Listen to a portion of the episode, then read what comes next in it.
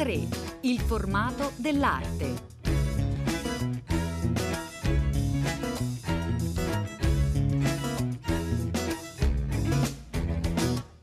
Buongiorno, buongiorno a tutte le ascoltatrici e tutti gli ascoltatori, bentornati all'ascolto di A3 che oggi racconterà del paesaggio, del cambiamento del paesaggio nell'arte degli ultimi 150 anni, fotografia, video, pittura naturalmente, installazioni, al Pulp di Pontedera, alla eh, il, la mostra si chiama Arcadia e Apocalisse, due eh, dunque termini molto distanti eh, tra di loro, una mostra che è possibile visitare fino al 26 aprile 2020. I curatori sono Filippo Bacci di Capaci e Daniela Fonti, che è qui con noi. Buongiorno. Buongiorno e grazie della vostra attenzione. Allora, cominciamo da questi eh, due termini così opposti anche nel nostro immaginario collettivo dell'Arcadia, dal punto di vista proprio del paesaggio e dell'Apocalisse, che mi sembra che ci riporti molto al contemporaneo. Daniela Fonti.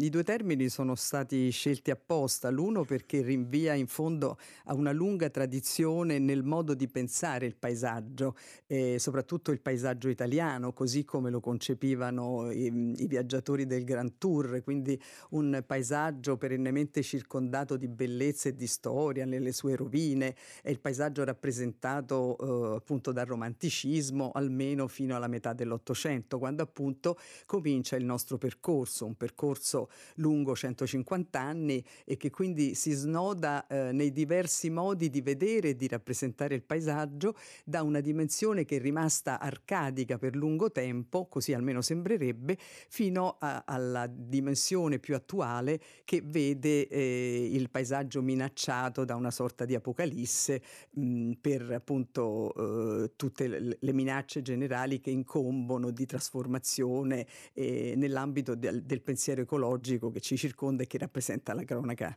dei giorni nostri. Eh, in fondo Daniela Fonti già a metà dell'Ottocento eh, un po' di apocalisse dentro l'Arcadia c'era no? in, questi, in, queste visioni, in questo paesaggio, cioè comunque c'erano delle rovine eh, che insomma si, si tendeva a, quella, a quell'idea della classicità, ma insomma c'era anche invece una rovina nel presente. Sì, certamente c'era già, eh, così come dire, un, un remoto ricordo delle, delle, tragedie della storia, però metabolizzato poi nella bellezza e nella estetizzazione, diciamo, del paesaggio arcadico. Ma in realtà quello che eh, questo percorso del, della mostra rappresenta non è un processo storicamente univoco che va appunto da un'Arcadia eh, vissuta fino ai giorni nostri all'Apocalisse del presente. Al contrario, noi abbiamo illustrato come momenti di Arcadia, momenti momenti di Apocalisse si avvicendino non soltanto nel modo di percepire e rappresentare il paesaggio in, in pittura e fotografia, ma anche attra- nel, nelle stesse vicende storiche. E quindi il paesaggio, eh, di, non dico di decennio in decennio, ma insomma nel, eh, nei 150 anni e nelle scansioni che abbiamo individuato, eh, subisce eh, eh, di volta in volta profonde trasformazioni che lo portano appunto da eh, momenti di ehm, nostalgia nostalgica contemplazione, di estetica contemplazione ad altri in cui gli artisti percepiscono invece la rovina della, del loro presente, della loro contemporaneità. Quindi le fasi di Arcadia e di Apocalisse in realtà si, si succedono eh, in modo altalenante eh, in questo percorso, in questa lunga storia. È un uh, percorso molto ricco e devo, devo dire che anche avete organizzato in maniera molto interessante le diverse categorie proprio per permettere a chi andrà eh, dei nostri nostri ascoltatori e tutti i visitatori di orientarsi perché naturalmente il, insomma, le declinazioni del paesaggio eh, sono infinite. Sono infinite.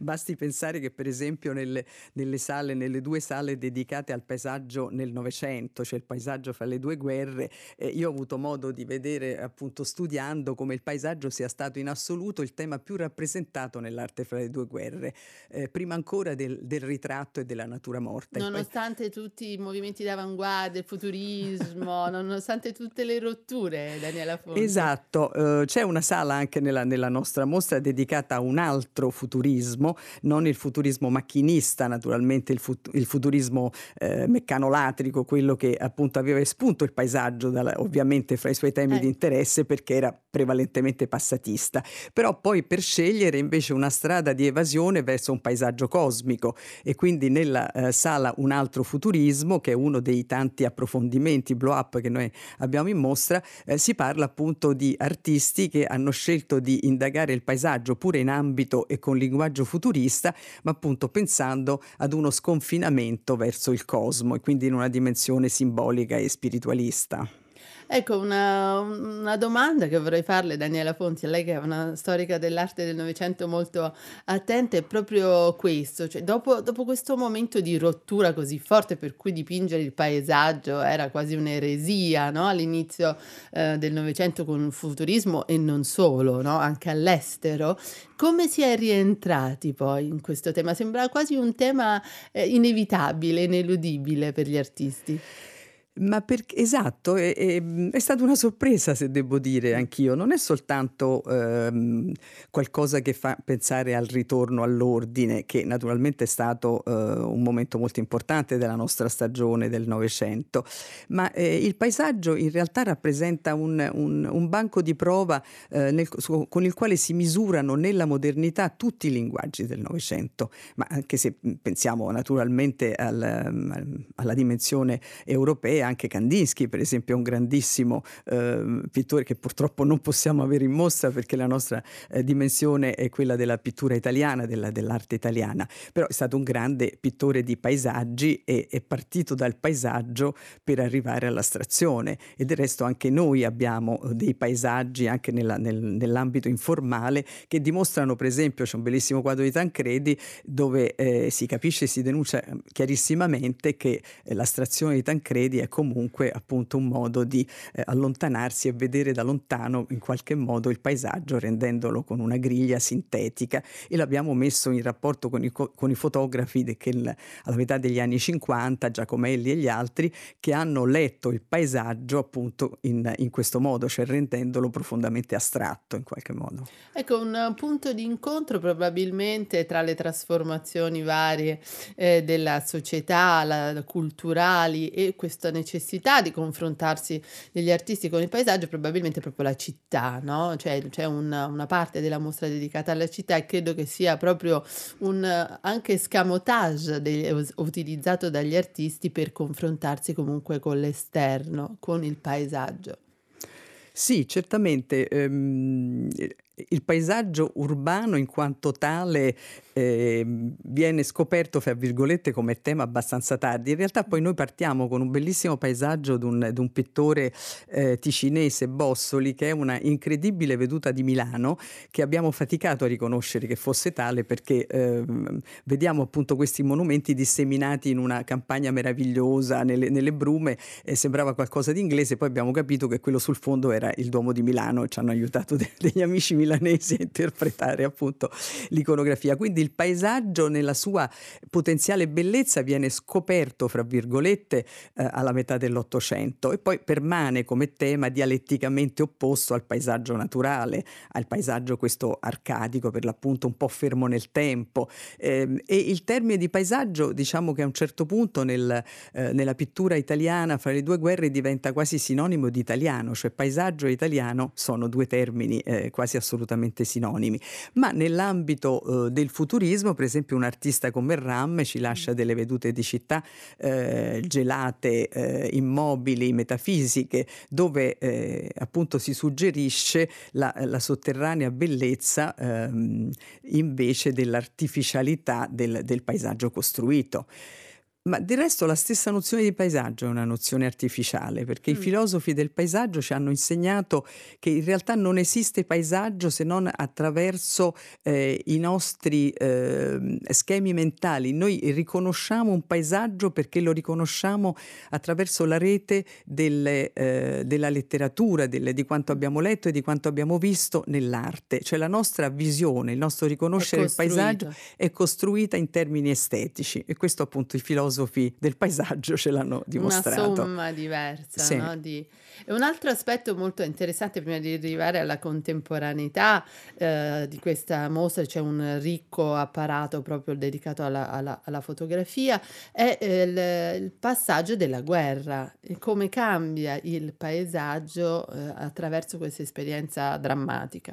Eh, sì, voglio dire subito che la fotografia non è eh, un elemento a parte, una testimone a parte, ma accompagna tutto il percorso, quindi dalle prime praticamente neonate, dalle, dalle prime prove della fotografia appena neonata nel 1850, che non a caso sono paesaggi, e questo eh, perché praticamente si è misurata la fotografia come eh, nuova tecnica rappresentativa nel ritratto e nel paesaggio, due termini ereditati chiaramente dalla, dalla pittura, e che poi ha fatto propri. E la fotografia è sempre presente in mostra e dialoga eh, sala dopo sala, eh, tema dopo tema, dialoga appunto con, con, la pittura o con la scultura eh, o la ceramica. E, mm, ma non è soltanto appunto il punto di vista dei fotografi che è messo in relazione con quello degli artisti. La fotografia cambia anche il suo stesso statuto rappresentativo, i suoi linguaggi e quindi avremo eh, la fotografia in qualche modo che scopre la natura, un po' come hanno fatto i macchiaioli nel plein air, avremo la fotografia pittorialista nella sala del divisionismo che si misura con gli effetti estetici estetizzanti della, della pittura divisionista, del paesaggio simbolico introiettato, per arrivare poi alla scoperta di una fotografia testimonianza o appunto invenzione di nuovi linguaggi come il caso dell'aerofotografia che dà molti strumenti eh, iconografici al, alla, alla, all'aeropittura che è presente. Abbiamo eh, nel caso di Sabaudia c'è questa sala dedicata appunto allo sconvolgimento del paesaggio negli anni 30 in cui vediamo appunto eh, le fotografie bellissime dell'archivio di Sabaudia dall'alto che dialogano perfettamente in un'assoluta continuità con i quadri degli aeropittori. Quindi con uno scambio costante continuo di, eh, di linguaggi e di influenze. Durante la guerra ci si aspetterebbe, Daniela Fonti, proprio un ulteriore sconvolgimento del paesaggio. Cosa, cosa è accaduto? La sala della guerra è drammatica, chiaramente. Lì eh, registriamo appunto eh, l'evasione di Novecento, questo mito arcadico che i pittori avevano tutti eh, coltivato, si misura con la realtà, con la tragica realtà delle bombe e nella sala di Novecento noi esponiamo la fotografia aerea di guerra come ricognizione quindi una fotografia ricognitiva che precede poi l'atto drammatico del bombardamento. E nella sala della guerra mh, mm, c'è una specie di scoop, diciamo, cioè per terra tutta la sala è occupata dal bombardamento di Pontedera, cioè la città che ha subito dei fortissimi bombardamenti, è stata molto bombardata per via della presenza della Piaggio, che naturalmente era un'industria militare, e, e quindi i cittadini oggi di Pontedera camminano su quella che è stata la visione della loro città prima che tante parti venissero abbattute dal bombardamento. Grazie, grazie Daniela Fonti. Noi continuiamo a raccontare tra pochi istanti Arcadia e Apocalisse. Grazie a tutti voi e tanti auguri.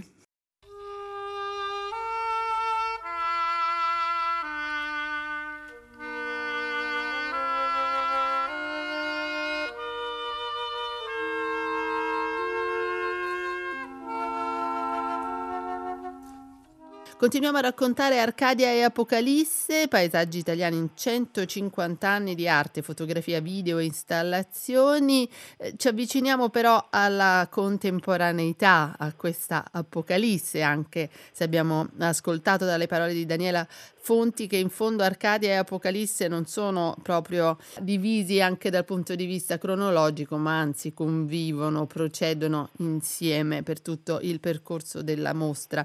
Eh, il, ci avviciniamo alla contemporaneità insieme a Filippo Bacci di Capaci che ha co-curato la mostra. Buongiorno, benvenuto. Buongiorno a tutti, grazie. E dunque ha il ingrato compito di avvicinarsi alla, all'Apocalisse Filippo Bacci di Capaci, anche se appunto eh, in fondo l'Apocalisse c'è sempre stata questo sentimento, ma forse è diventata più urgente e tangibile ora?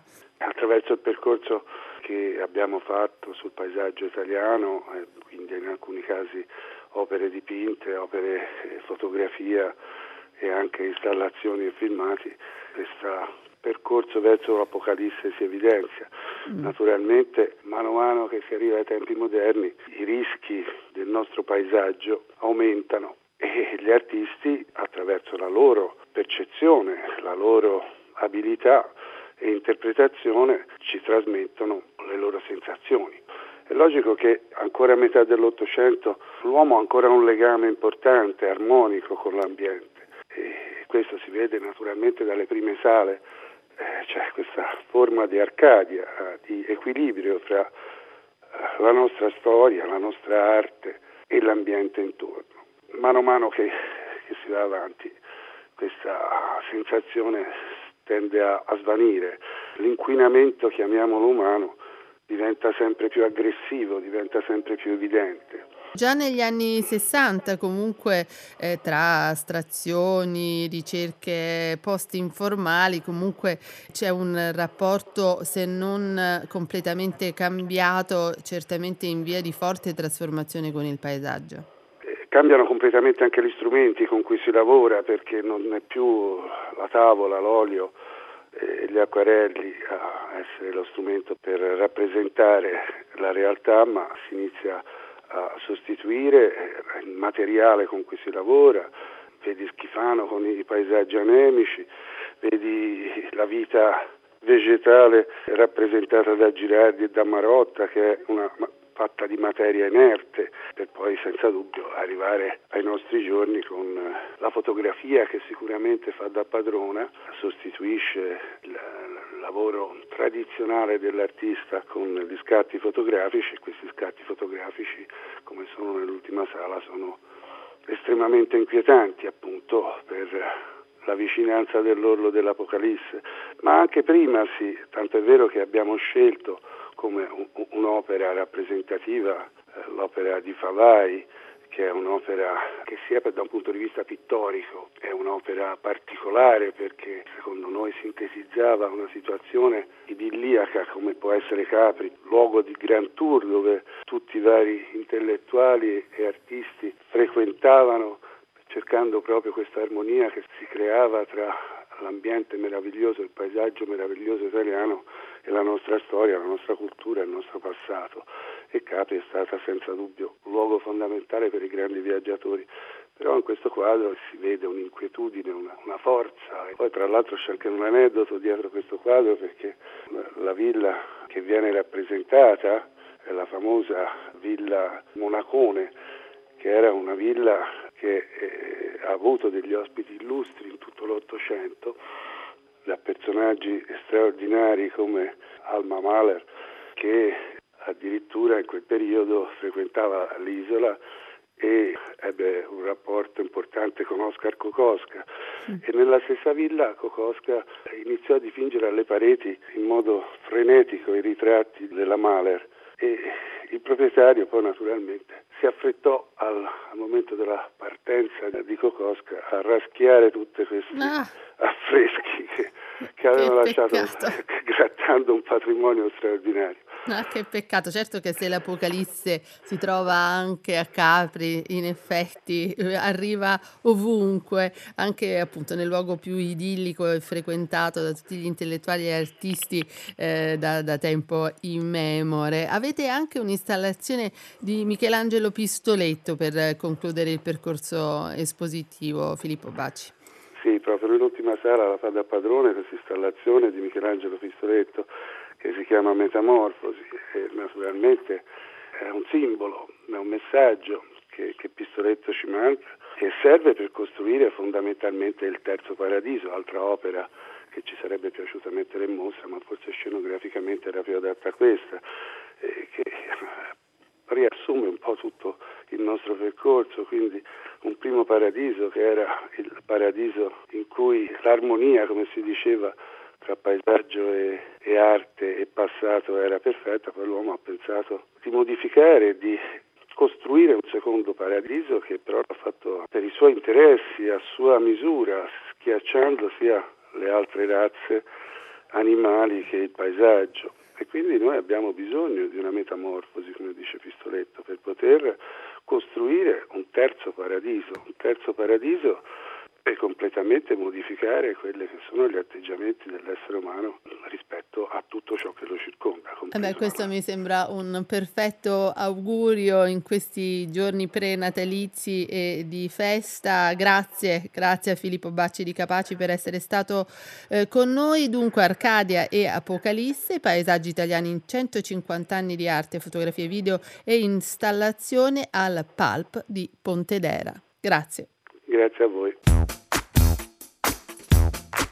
Pagine d'arte.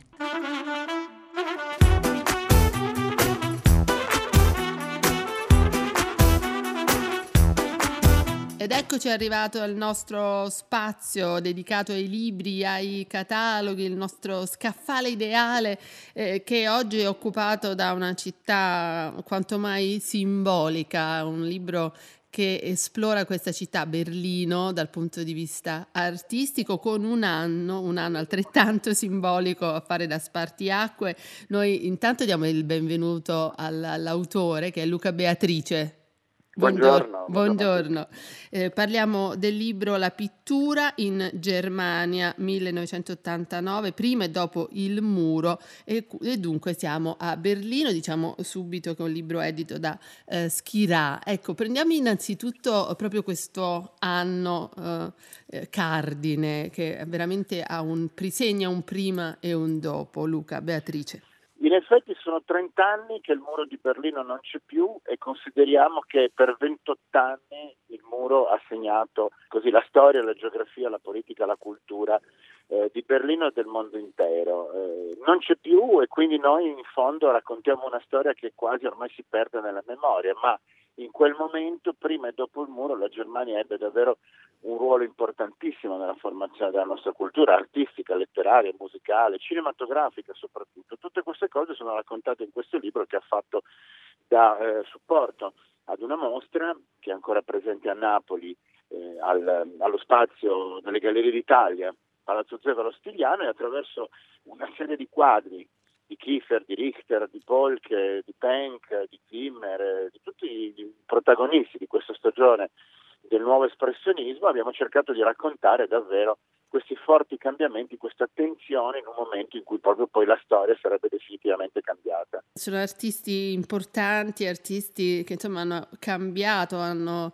eh, proprio segnato la storia della pittura, molto differenti tra di loro, però che in effetti sono segnati tutti in un modo o nell'altro dalla storia, dalla storia tedesca, Luca, Beatrice quel momento credo che fosse sostanzialmente impossibile non fare mm. Appunto i conti con la storia, se si pensa per esempio a tutto il lavoro di Kiefer, eh, sia già dalla fine degli anni 60, con i suoi esordi, ma in generale proprio la riflessione che è dentro la cultura tedesca, riprendendo appunto il romanticismo di Hölderlin, Lino Falis, fino a Paul Celan, un, un, scusa, un poeta che lui ha amato tantissimo, ma lo stesso Richter, di recente è stato anche raccontato, magari in maniera un po' romanzata nel film Opera senza autore, cioè ragazzi che venivano dall'est e che poi cercavano di passare dall'altra parte per studiare chi a Düsseldorf, chi a Colonia chi a Berlino. E una storia che per esempio si lega profondamente con quella del cinema, con questo nuovo cinema tedesco che già negli anni 70 con Wenders, con Fassbinder, con Klüge è un'alternativa alla Nouvelle Vague francese e all'ultimo neorealismo italiano. In fondo una scuola nazionale così forte non, non si è poi più vista. Eh, in effetti questa è un'altra caratteristica comune importante. Voi guardate anche al dopo, eh, diciamo, al, agli anni successivi. Sì, quel famoso novembre del 1989 eh, ha davvero riscritto la storia, ha anche riscritto la storia dell'arte. Se pensiamo che a metà degli anni Ottanta Berlino ospitò Zeitgeist, una mostra proprio sullo spirito del tempo che aveva eh, nella pittura il centro e poi nel 91, pochi, diciamo 18 mesi dopo la caduta del muro, sempre al Martin Gropius Bau, Metropolis, una mostra tra l'altro che prende il titolo del celeberrimo film di Fritz Lang, che forse per la prima volta mette in scena una realtà che sta già andando verso la globalizzazione. Ecco, forse gli effetti più immediati che si sono visti dopo la caduta del muro anche a Berlino e essere mondo. Possiamo intravedere eh, uno sviluppo della pittura dei singoli artisti naturalmente in una, diciamo, non dico liberazione dal, dal peso della storia, ma comunque in un'espressione meno legata al contesto culturale, storico? Beh, sicuramente, se si pensa per esempio a Gerhard Richter, lui ha utilizzato la pittura come supporto, eh, tra l'altro esclusivo, ma lavorandoci su a 360 gradi, da immagini neutre a una riflessione per esempio sulla pittura astratta o sul rapporto con la fotografia. Forse da questo punto di vista il più significativo di tutti può essere stato Sigmar Paul, che è un mm. autore estremamente sperimentale, molto vario, di cui addirittura in certi casi è quasi difficile riconoscere lo stile, tanto lui cambia no? costantemente anche nello stesso dipinto oppure un più giovane, forse il più contemporaneo per certi versi, Albert Eulen, che è un artista che a mio avviso nella sua pittura risente per esempio molto del rapporto con, con il digitale, con le nuove tecniche, con i nuovi linguaggi. E invece dal punto di vista proprio della sua analisi, Luca Beatrice, il, il fatto di essere cresciuti da una parte o dall'altra, uh, ad est o a ovest, cosa la racconta, la racconta molto il cinema, mm. la racconta molto la letteratura. Ricordo appunto di quando eravamo ragazzi, non so, Christian F., un film tra l'altro, non memorabile, ma che sicuramente aveva messo no, in evidenza da una parte il regime comunista, dall'altra parte il capitalismo con tutte le sue insidie, no? eh, oppure penso al mito per eccellenza, quella canzone che scrisse David Bowie proprio negli anni, nei suoi anni berlinesi, cioè Heroes, una storia d'amore appunto sotto il muro, o semplicemente The Wall dei Pink Floyd. Ecco, tutta questa mitologia legata al muro che poi dopo la sua caduta ha portato anche iconograficamente in maniera, diciamo, per, per certi versi addirittura simile a un divertissement alla ostalgia, cioè una certa nostalgia dell'Est, eh, che è più iconografica che altro ovviamente.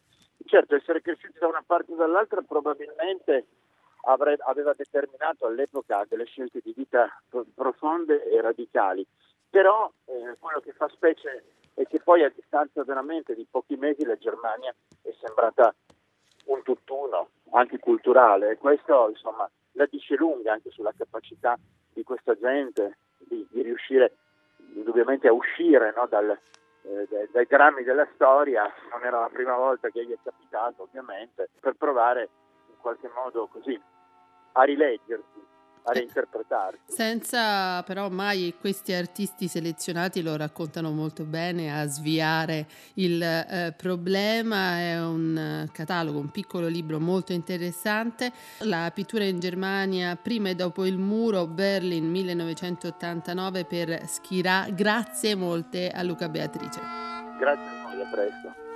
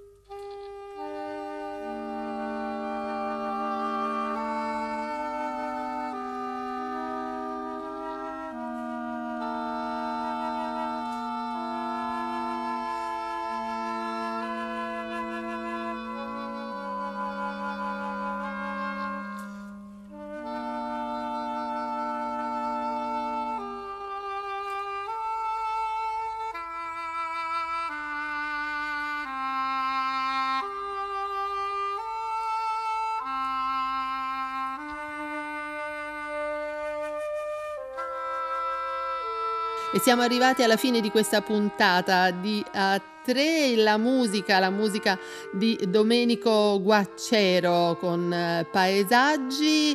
Eh, a questo punto però vi salutiamo, lo fa Cettina Flaccavento innanzitutto, curatrice di A3, Michele Marzi in console ed Elena del Drago al microfono. Grazie per essere stati con noi e un buon proseguimento d'ascolto con tutti i programmi di Radio 3.